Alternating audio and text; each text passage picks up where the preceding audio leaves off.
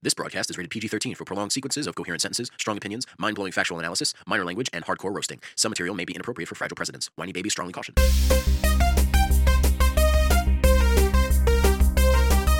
What is up, everybody? Welcome to the realest fake news show of all time. My name is Paul, and I'm here because Mitch McConnell makes me mad with his sneaky turtle face. And my name is Glenn because same. And together we make PG 13 your favorite NSFW news podcast in the entire Western Hemisphere.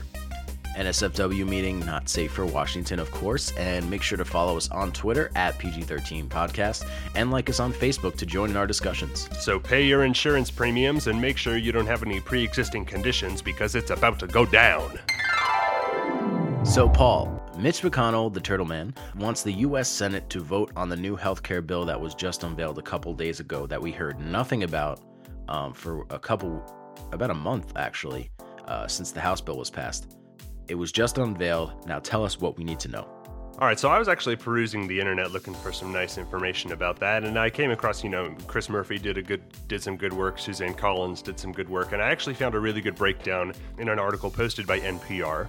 Uh, so we're going to go through some of the differences, uh, highlighting the differences between Obamacare and the new Senate bill. We're going to ignore what the House proposed because at this point in time, it's it's irrelevant now that it's made it up to the Senate.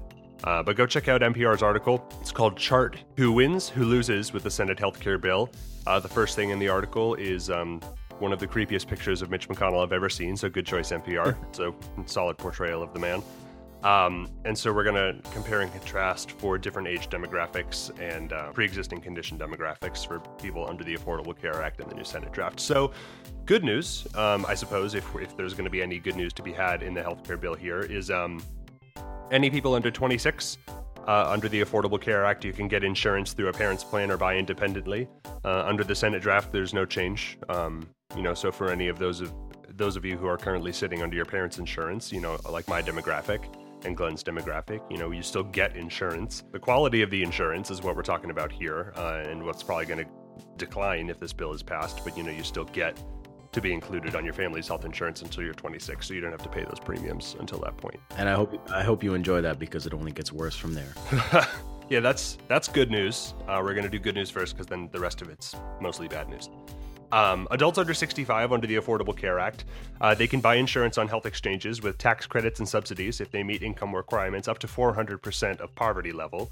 Uh, cost of insurance based on tobacco use and age, with people nearing 65 paying no more than three times what the youngest pay. Um, so a lot of people have been just. I want to stop there real quick. So a lot of people had been criticizing the new Republican bill for you know discriminating based on age. That's not a new thing. Um, healthcare premiums have been higher for older people for a long time, which is reasonable. I mean, you're more likely to experience health problems as you get older, so you know you contribute more to your health insurance. That's expected. Um, the problem, though, um, is that with the new bill, uh, they've upped that to five times more than what people would have paid before. So Obamacare would let you pay up to three times more the closer you get to 65, based on tobacco use and, and such and such. Uh, now you can pay up to five times more.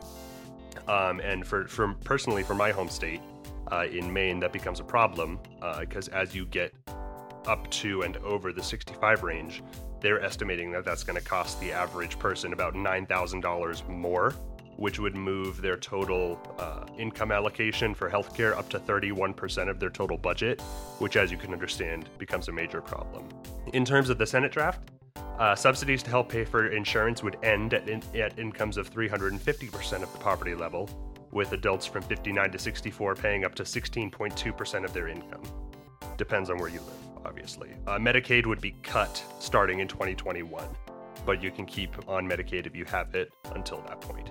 And that's just part of a larger Medicaid phase out that, um, first of all, the, the bill guts the Medicaid expansion that Obamacare was working on mm-hmm. uh, establishing and it also starts rolling back Medicare subsidies from the federal government starting in a certain year, depending on where you live. Right. Uh, in terms of low income nursing home residents, uh, skilled nursing, this is under Obamacare, skilled nursing is covered for up to 100 days of nursing home.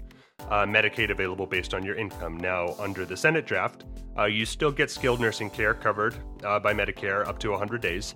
Uh, Medicaid coverage for long term care, however, could be cut. Um, but as as the Republicans do, you know, typically really enjoy uh, implementing is the fact that states can choose, but they don't really give states a whole lot of choice here because Medicaid coverage and Medicaid subsidies are being drastically cut in this bill. So, what the Republicans are allowing for, uh, the way that they phrase it, is Medicaid coverage for long term care could be cut as federal payments to states decline. So states aren't really going to be given much of a choice. They're going to have to stop providing services because they don't have the money. So it's not really state choice, it's indirectly mandated choices right. made. So now we get to the really interesting part with uh, people with pre-existing medical conditions. Under Obamacare, is pretty clear-cut, plain and simple. Coverage cannot be denied or cost more for people who have pre-existing conditions. There was no no fuzz on that one, as as James Comey likes to say it. You know, uh, no fuzz on that. No changes, no discrimination based on pre existing conditions. The Republicans feel slightly differently, uh, and when I say slightly, I mean very much so. Um, insurance companies would be required to accept all applicants regardless of health status, so you have they can't not give you insurance. But the bill draft would let states ask permission to reduce the required coverage, uh, which is referred to as essential health benefits, which would give insurers some discretion over what they offer and possibly change what they can charge. So basically, what that what that means is that you you know they're not allowing people to not get insurance for pre-existing conditions, but depending on how many or how severe your pre-existing condition is, if insurance companies don't want to deal with you, they can ask the federal government to not give you those expensive services, which the way the Republican sentiment is being dis- has been being displayed, that would probably be approved. So now we go on to people who have been using Planned Parenthood and who continue to use Planned Parenthood as a, a health service. Under the Affordable Care Act, federal programs are reimbursing uh, Planned Parenthood for most of their services. Both in the House bill and in the Senate bill, a one year block would be placed on federal reimbursements for care provided by Planned Parenthood for reasons that are ridiculous that we can get into later. Um, right, and I think I think an interesting. We'll, we'll, discuss the amendments process later, but currently the the really rushed amendments process is being debated that a lot of senators will not even consider voting for the bill unless Planned Parenthood funding is put back. Um, Suzanne Collins, you know, uh, that, that was one of Maine. That, that was one of her uh, main critiques of the bill as well. Yeah, and I mean, there's, I mean, we've seen numerous, uh, you know, televised editions of speeches on the floor with people criticizing that decision. There's like abortion money does not come from the federal government, right? And we need to put that money back for cancer screenings and such, right? Um, and then people with disabilities, which is the majority of Medicaid money, goes to people with disabilities. Um, under the Affordable Care Act, people with disabilities can qualify for Medicare and Medicaid and under the Senate bill, services covered by Medicaid could be cut as federal funding to states declines over time. The cuts would be larger than those in the House bill and spread out over a longer period of time. So basically, what that means is we mentioned before that the federal government's going to, to cut payments to states for Medicare and Medicaid, and that would then uh, curtail the state's ability to subsidize um, healthcare for individuals on those programs. And the same goes for people who use mental health services. Under the Affordable Care Act, people with mental health services were covered by all plans under essential health benefits. And under the Senate bill, Medicaid would not be required to cover mental health after 2019. For other types of insurance, requirements could change in states that request a waiver. Um, so it depends again on where you live. But under the umbrella of this Senate draft, um, Medicaid would not be required to cover mental health after 2019. Uh, moving forward into the working poor on Medicaid, uh, currently under the Affordable Care Act, 31 states as well as DC offer expanded Medicaid coverage for the working poor.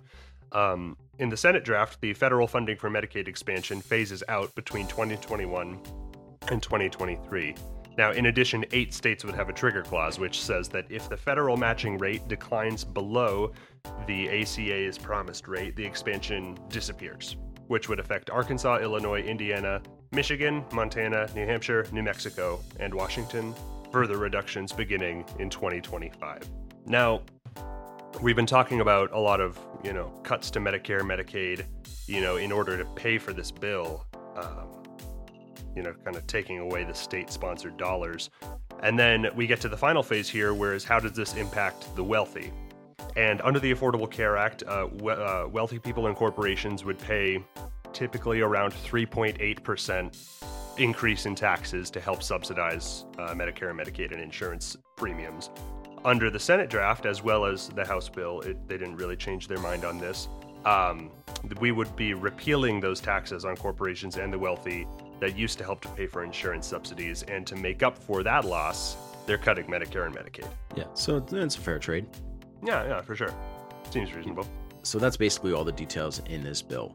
One thing that I want to make pretty clear that I've been trying to iterate on basically my Twitter feed uh, over the past few days is that even even after the House bill, this is not a healthcare like this is not healthcare legislation. No, this is it's it's a few things. It's revenge against Obama for trying to pass universal health care. It's a giant tax cut for the donors of the Republican Party, the wealthiest Americans, mm-hmm. and it is a massive redistribution of wealth again from the poor to the wealthiest Americans, all to fund whatever they do. Exactly. So, calling this a healthcare bill is pretty. It's it's almost not correct. I'm not seeing it, a lot of healthcare going on here. It doesn't really manage healthcare. What it does, and we'll get to this in a minute, it's it manages the subsidies and the taxes that are um, controlled by the Obamacare Affordable Care Act bill. And that's how they are able to make these edits and make these cuts to different funding locations like Medicare and Medicaid. They can make those cuts because they're cutting the funding, they're not editing the program. And we'll, uh, again, we'll talk about that in a little bit. But we're also going to talk about now the reaction to this bill from both sides of the aisle and pretty much both sides of the Republican Party. Mm-hmm. Um, basically, the two sides of the Republican Party are saying one side is saying the conservative wing is saying that it doesn't do enough to roll back the Affordable Care Act and all of those taxes and mandates and things like that.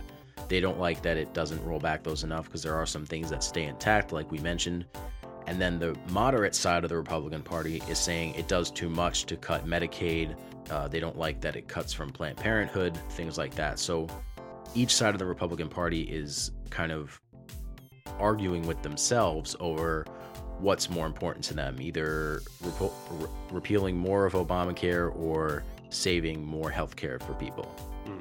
I mean, to be fair, I mean, a lot of the Republican Party wasn't involved in the drafting of this bill. It was only written by like 13 people. Oh yeah, no, it was it was a minority, not only a minority of the Senate, but a minority of the Republican Party. Less, it was about a quarter of the Republican Party in the Senate. Um, 13 men, no women, 13 men that said nothing about this bill, didn't share it with anyone outside of this committee until about mid to late last week, on Thursday, in fact, is when it was revealed. So no one knew about it till then. They knew it would have some elements of the House bill in it, which was scary enough. People in the Republican Party, people who are leaders of the Republican Party uh, or projected leaders, um, didn't even know it was in this. And now that they do know, they're not happy with it. And now the people who wrote it without telling even their own party are shocked that people have questions. Right.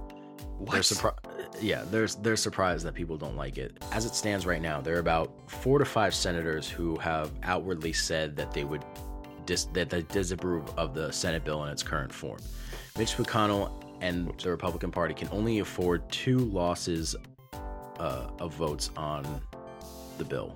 And I was about to say that's only four people who have outwardly said that they don't support it. I mean, we don't know if anybody else is on the fence right. or just not talking about it, but four people, four Republican senators openly oppose the bill.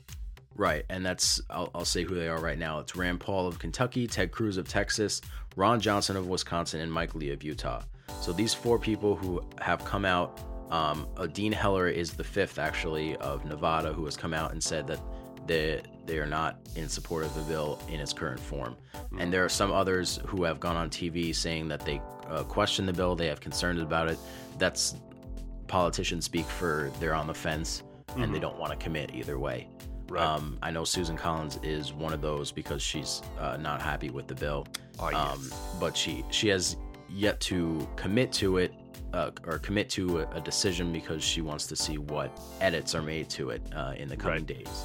Well, I mean, uh, the, in terms of the edits, I mean, they're they're going through an amendments process right now, but that's that's a long and complicated process, and Mitch McConnell wants them to vote on it by July fourth. Right. Not and, enough time. And let's explain a little bit about the legislative process and how it's going to work in this situation. Um, the Republicans only need a simple majority since they're using a process called reconciliation. And reconciliation in the Senate is when they vote on a measure that deals with spending regulations. It allows tax spending and debt limit adjustments.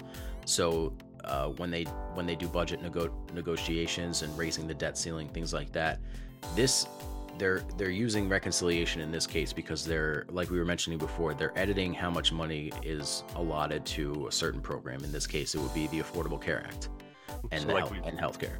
Right and like we said it's not clearly according to the fact that they're using reconciliation it's not about the healthcare it's about the money exactly so they're they're rolling back the subsidies they're rolling back the regulations and that's how they can use reconciliation um, in a reconciliation case, like I said, they only need simple majority, which means that they can only afford two Republicans to to vote no on the bill, and then Mike Pence, the vice president, would break the tie, um, assuming that he's on board with it.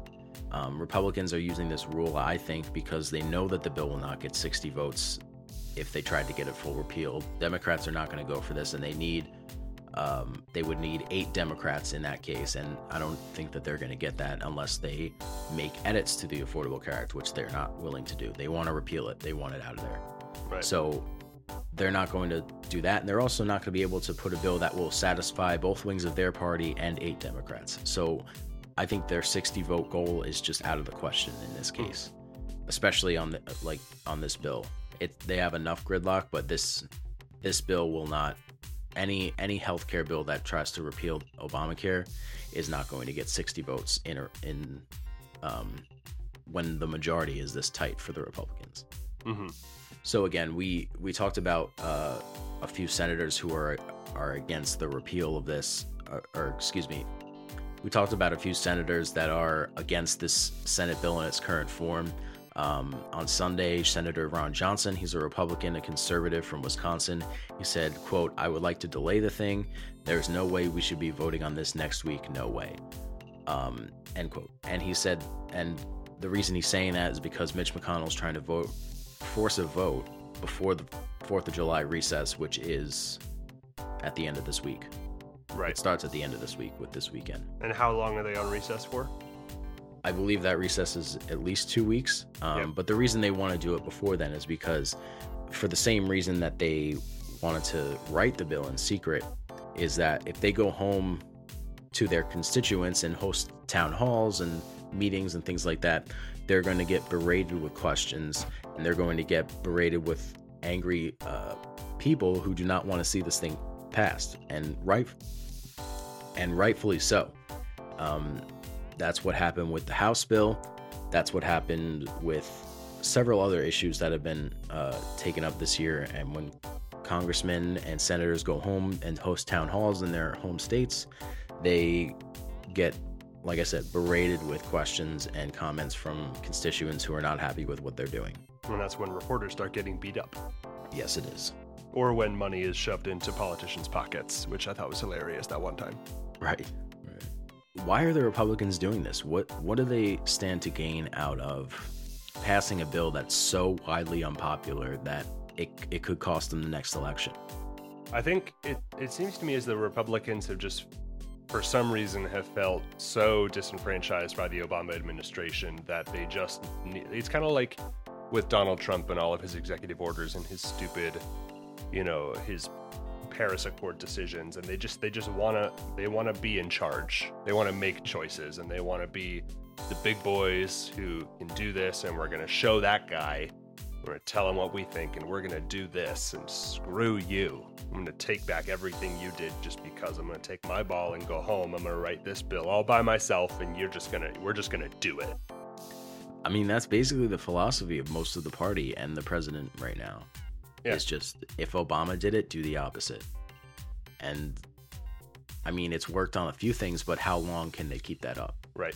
And I mean, especially, I mean, the president, if he wants to sign executive orders and make, you know, liaison decisions, that's that's his prerogative, I suppose. He's allowed to do that. But with with something this massive, I mean, you can't take that level of pettiness and spite and move it into legislation this big. I mean, you can't really get around the fact that the Obama administration had you know, more than enough hearings and amendments made to their clause, and the Republicans want to push this through with almost none. and then mm-hmm. still claim that they were treated unfairly by the Obama administration, which is just a ton of bullshit. Yeah, their their their victim card of Obamacare's ridiculous regulations and the the wrath of the Obama administration is it's dwindling. Their their their victimhood is dwindling. Yeah, and I mean you're absolutely right. I mean there are only so many times that they can claim that they were unfairly treated by the Obama administration before people start catching on that they're just playing the propaganda card. Right. And some people are saying that maybe we should just let them pass it and then in 2018 they'll be voted out of office and we'll have the uh, we'll have the house and maybe the senate or we'll have the senate and maybe the house see but or then if the democrats come back in and try to pass a new health care bill it's going to be another eight months of a fair process which the right. republicans didn't allow this time so we gotta we need to block it before it starts right and the the major argument against that and it's something i agree with is a political victory worth millions of people losing health insurance right the I don't. I don't, yeah, I don't think that it is. I mean, that's one thing that, you know, is not really negotiable. It's not a political negotiation. People people's lives are at stake here. So, I don't think that that's a good argument for letting this happen. I think we still need to fight every single day to make sure that these Republican senators who are on the fence go to the right side of the fence. Um, and I saw an interesting article in Slate last week um, that was why Republicans are so intent to pass a bill that in a normal would would spell their doom. Mm-hmm. Um, and it was just interesting to see that they were just relentless. Um, and that article said, quote, if the healthcare bill becomes law, there's every indication that the Republican Party will suffer for passing it. It is already responsible for a substantial and so far enduring decline in the president's approval rating, and it is fueling grassroots opposition to the already unpopular Trump administration. So this is this is also Trump's baby. I mean, he he doesn't even know what's in it, but if it gets passed, it's that's stapled to his record.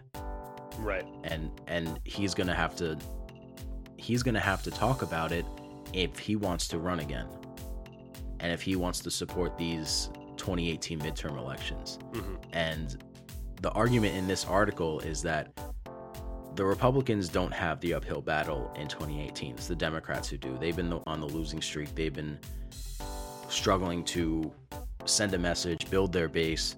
They've been struggling to get people to the polls, where Republicans have consistently, for the past few few years, been able to take over the House and the Senate and legislatures and governorships, they've been on the up end. Um, so they're not in the uphill battle, they're on the defense. And that's why they're willing to take this risky move. Because they're hoping that they can maintain it.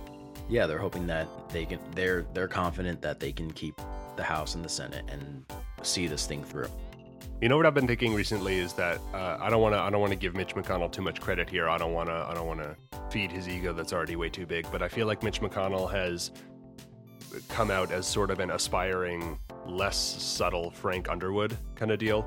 Like I feel like he's been maneuvering this kind of thing for a long time. Yeah. And like he's been an annoyance for a long time, but like he's finally in a position of just he can do almost whatever he wants and like Mitch McConnell single-handedly could hypothetically put this bill through, and he's been I mean he's been annoying about it, and people have seen right through him for a long time, but he's still managed it, which is shocking.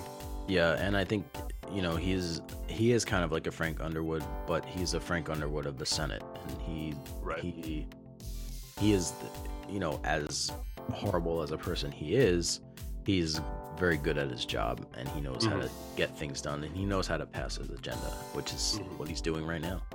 Right. Um, one thing I wanted to mention is that uh, President Obama responded to the reveal of the healthcare bill on Thursday, and he posted a mm-hmm. long thing on Facebook. I'll just mm-hmm. read a short passage of it. He said, quote, The Senate bill unveiled today is not a healthcare bill. It is a massive transfer of wealth from the middle class and poor families to the richest people in America. It hands enormous tax cuts to the rich and to the drug and insurance industries, paid for by cutting healthcare for everybody else. Those with private insurance will experience higher premiums and higher deductibles, with lower tax credits to help working families cover the costs, even as their plans might no longer cover pregnancy, mental health care, or expensive prescriptions. Discrimination based on pre existing conditions could become the norm again. Millions of families will lose coverage entirely. Um, and again, that's President Obama from Facebook uh, in a long post he made in response to the healthcare bill. But I think it's he pretty much sums it up pretty well in what this bill will do if it's passed. Right, and exactly. And I mean, if you guys haven't read Obama's post on Facebook, I highly encourage you to go check it out. It was a very, it was a very interesting and informative read uh, from somebody who I consider to have always been a very wise politician with a lot of real world perspective. Um, is a very good article. So to finish out our healthcare talk, we can mention the new report from the Congressional Budget Office, the CBO, that just scored the Senate bill that came out on Monday afternoon. Um, and it said that 22 million people would be uninsured by 2026. It's only 1 million less than the 23 million from the House bill, which is only one less from 24 million by the first bill that was never ne- never came to a vote back in March. So that's 22 million people that could be uninsured by 2026 from all the cuts in Medicaid and Medicare um, and the rollback on the Obamacare subsidies. And then next year alone, 15 million more people would be uninsured compared with the current law, according to the budget office. Um, the legislation would decrease federal deficits by a total of $321 billion over a decade, uh, according again to the budget office. And this comes just a few hours after the the senators who crafted this bill edited it to have a new tax that would punish people who went more than six months without having insurance as a way to curtail them from waiting till they get sick to have insurance.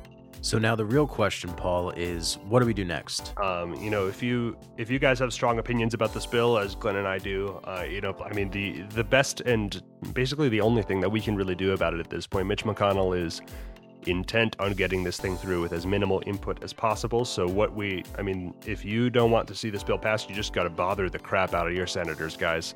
Give them a call. You know, check to see which way your senator's leaning. If you live in a red state, check check and take a look at that. They're probably on on the side of the bill just because we've only got four people speaking against it. Um, if you live in a Democratic state, bother them anyway. You know, let them know. Uh, flood them. You know, they're gonna at least their executive assistants are gonna hear your voicemails and read your emails. So. You know, there's to be a vibe going if they don't listen to it themselves. But, you know, you just get your voice heard, put it out there. It's the best that we can do right now.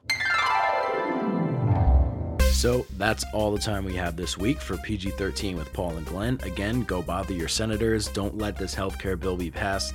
Um, if you want to join in our discussions, you can follow us on Twitter at PG 13 Podcast or like us on Facebook, again at PG 13 Podcast. Remember to follow us on SoundCloud and listen to our podcast on iTunes and subscribe there as well. And we will talk to you guys next week.